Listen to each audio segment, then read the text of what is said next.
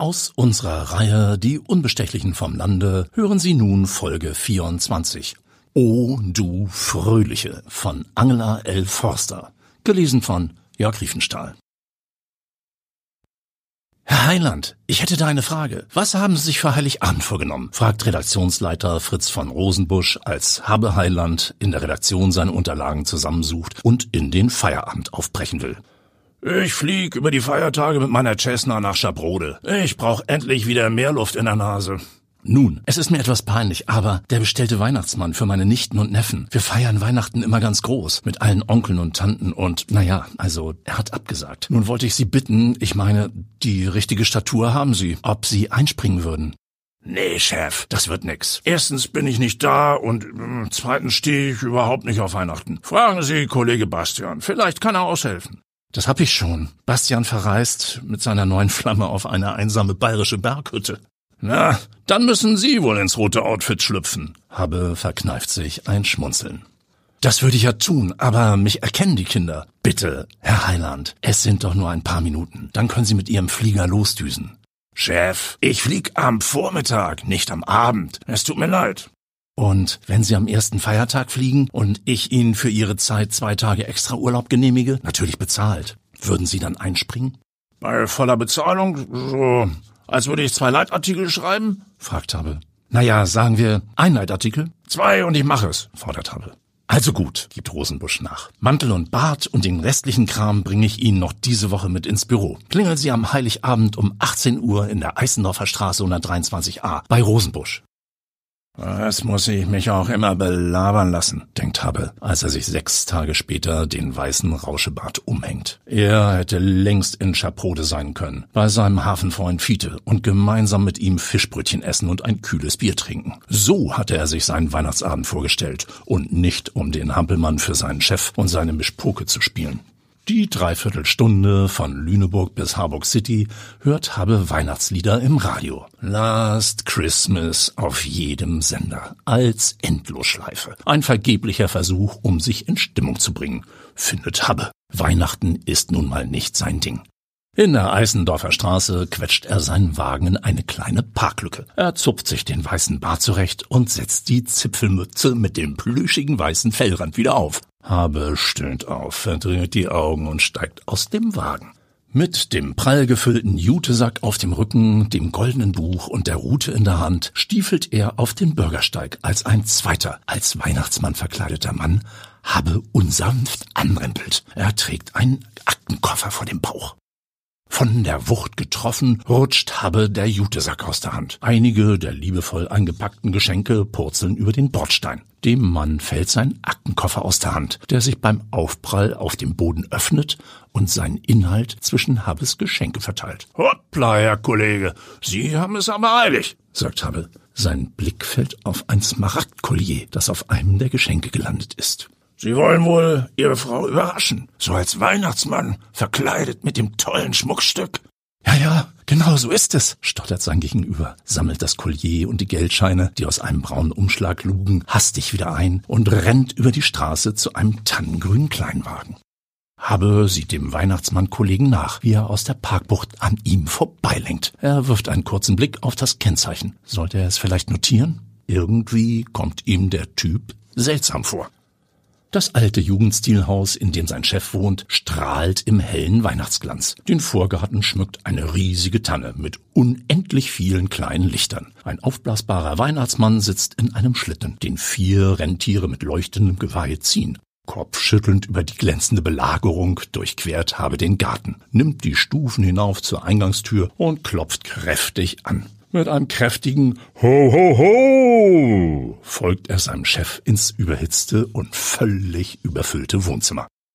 Nach einer Stunde Geschenke verteilen, aus dem goldenen Buch lesen, Selfies, Gemeinschaftsfotos knipsen und Lieder singen ist der Spuk für Habe vorbei. Beschenkt mit einem Weihnachtsstollen, einer Flasche Wein und etlichen von den Kindern gemalten Bildern schlurft Habbe erschöpft zu seinem Wagen. Hastig zieht er den Mantel aus, reißt sich den Bart vom Gesicht und die Mütze vom Kopf. Luft. Er braucht endlich frische Luft. Ein frischer Wind weht ihm ins Gesicht. Weihnachtsgedöns ist eben nichts für einen alten Rüganer Journalisten. Obwohl er zugeben muss, dass bei den Rosenbuschs heimliche Atmosphäre herrscht.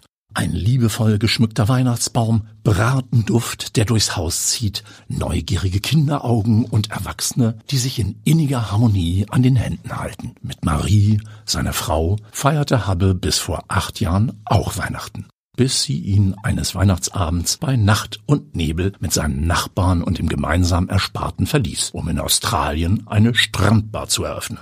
Seitdem hat Habe den Damen abgeschworen. Als eingefleischter Single geht es ihm hervorragend.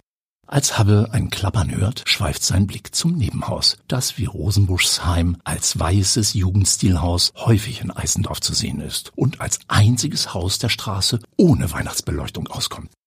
Habe blinzelt in die Nacht. Die Haustür des alten Gebäudes steht offen. Irgendetwas stimmt da nicht. Habe geht hinüber und schaut nach.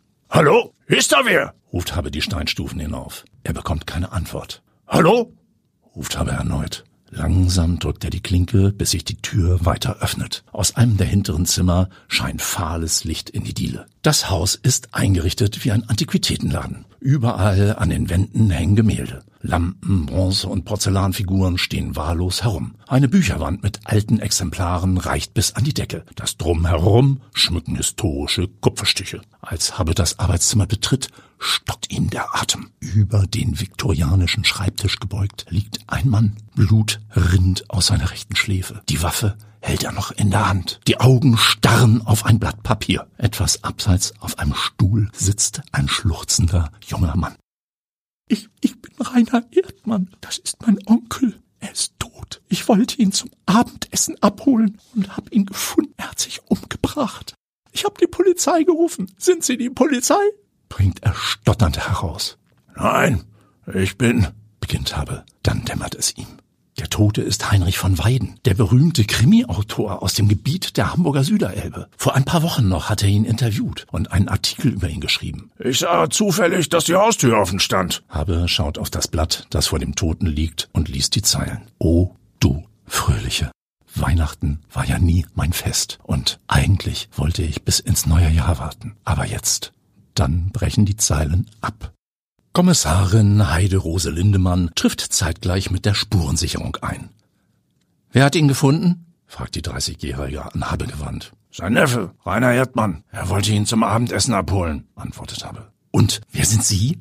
Heiland, Habe Heiland. Ich kam zufällig vorbei und sah, dass die Tür offen stand. Ich hab gerufen, aber niemand hat geantwortet. Dann sah ich Herrn Erdmann im Arbeitszimmer sitzen. Mein Kollege nimmt Ihre Personalien auf, Herr Heiland, sagt die Kommissarin und nickt zu einem Uniformierten. Der Polizeifotograf macht ein paar Aufnahmen und die Spurensicherung richtet den Toten auf. Heideroses Kollege, Hauptkommissar Karl Poller, kommt von der Befragung der Nachbarn zurück. Von Weidens Neffe wurde gestern und heute schon einmal gegen 15 Uhr hier im Haus gesehen, berichtet der Kommissar. Glauben Sie, dass es Selbstmord war? Habe sie der attraktiven, dunkelhaarigen Kommissarin in ihre tiefen, braunen Augen.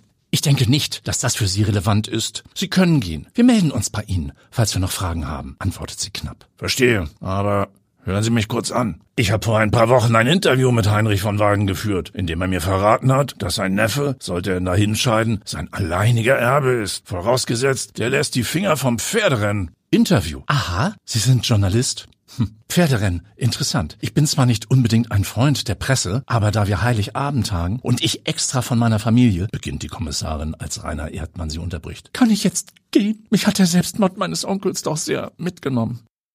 Noch kurz. Sie waren gestern und heute schon einmal bei Ihrem Onkel, sagt Heide-Rose Lindemann. Ja, ich wollte sehen, wie es ihm geht und ihn zum Abendessen einladen. Niemand sollte Heiligabend allein sein. Außerdem wirkte er die letzten Wochen etwas bedrückt. Ich wollte ihn aufmuntern. Doch er hat nicht aufgemacht und da bin ich wieder gefahren. Aber dass er sich das Leben nehmen würde, oh nein, daran habe ich nicht gedacht. Ihr Onkel hat sich nicht selbst umgebracht, mischt sich Habe ein. Ich habe ihn kennengelernt. Er war ein lebenslustiger Mann, der Freude am Leben hatte. Er wurde umgebracht. Und zwar von Ihnen, Herr Erdmann. Es war ein vorgetäuschter Selbstmord, weil er sein Testament ändern und Sie enterben wollte, weil Sie nicht aufhörten, ihn um Geld anzubetteln, das Sie dann beim Pferderennen verjubelt haben. So ist es doch. Er erzählte es mir im Vertrauen. Aber Sie haben einen Fehler gemacht. Ihr Onkel war Linkshänder. Das weiß ich, weil er mir ein Buch signiert hat, als wir uns im Café trafen. Die Schusswunde ist aber auf der rechten Kopfseite. Und jetzt frage ich Sie, warum sollte ein Linkshänder sich in die rechte Schläfe schießen? Verdammt. Ja, ich hab ihn erschossen, diesen Besserwisser. Er hat mich niedergemacht und einen Versager genannt. Das Testament wollte er zugunsten einer Kirchengemeinschaft ändern. Ich hätte Nase gemacht. Das konnte ich nicht zulassen. Nicht, nachdem ich mich all die Jahre um ihn gekümmert habe. Nach den Feiertagen erscheint Habe in der Redaktion. Rosenbusch stürmt auf ihn zu. Herr Heiland, das war spitze. Für das nächste Jahr sind Sie wieder gebucht. Meine Familie und ich sind über Ihren Auftritt total begeistert. Habe stöhnt auf. Noch einmal macht er den Zirkus nicht mit. Da wird er sich was einfallen lassen müssen. Hm, naja, bis nächstes Jahr ist ja noch Zeit, sagt Habe. Fritz von Rosenbusch nickt. Ihr Honorar ist schon angewiesen. Und jetzt gibt es einen neuen Bericht für Sie. Heiligabend, stellen Sie sich vor, in der Zeit, in der Sie bei uns waren, wurden in der Straße gleich drei Wohnungseinbrüche verübt. Die Polizeipressestelle hat uns Bilder vom Diebesgut gemailt und einen Zeugenaufruf. Möglicherweise wurde die Beute einem Händler angeboten. Alle Informationen finden Sie auf Ihrem Computer. Am besten machen Sie sich sofort an die Arbeit und schreiben das alles hübsch zusammen. Habe stöhnt. Mmh.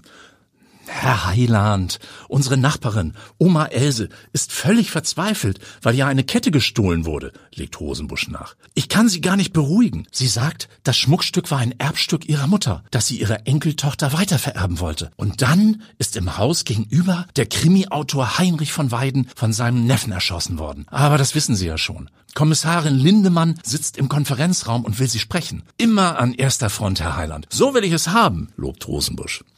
Habe eilt zu seinem Schreibtisch und fährt den Computer hoch. Tatsächlich, auf den Bildern des Diebesgutes ist Oma Elsas Kette zu sehen. Es ist genau die, die Habe beim Zusammenprall mit dem Weihnachtsmann-Kollegen gesehen hatte. Die weiteren Schritte führen rasch zur Ermittlung des Einbrechers, der Heiligabend die Hauseinbrüche verübt hatte. Dank Habbes Aussagen und Nennung des Autokennzeichens ist der Fall schnell geklärt. Das Diebesgut, etliche Ketten, Ringe und Uhren, Bargeld und eine Münzsammlung werden den rechtmäßigen Besitzern ausgehändigt. Habbe schreibt einen, nein, zwei Artikel über die Einbrüche und den Mord an dem Krimiautor, nachdem ihn Kommissarin Lindemann reichlich mit Informationen versorgt hatte. Dann setzt Habbe die Überschrift über die ganze Geschichte. Oh, du Fröhliche. Das war aus unserer Reihe Die Unbestechlichen vom Lande, Folge 24. O du Fröhliche von Angela L. Forster. Gelesen von Jörg Riefenstahl.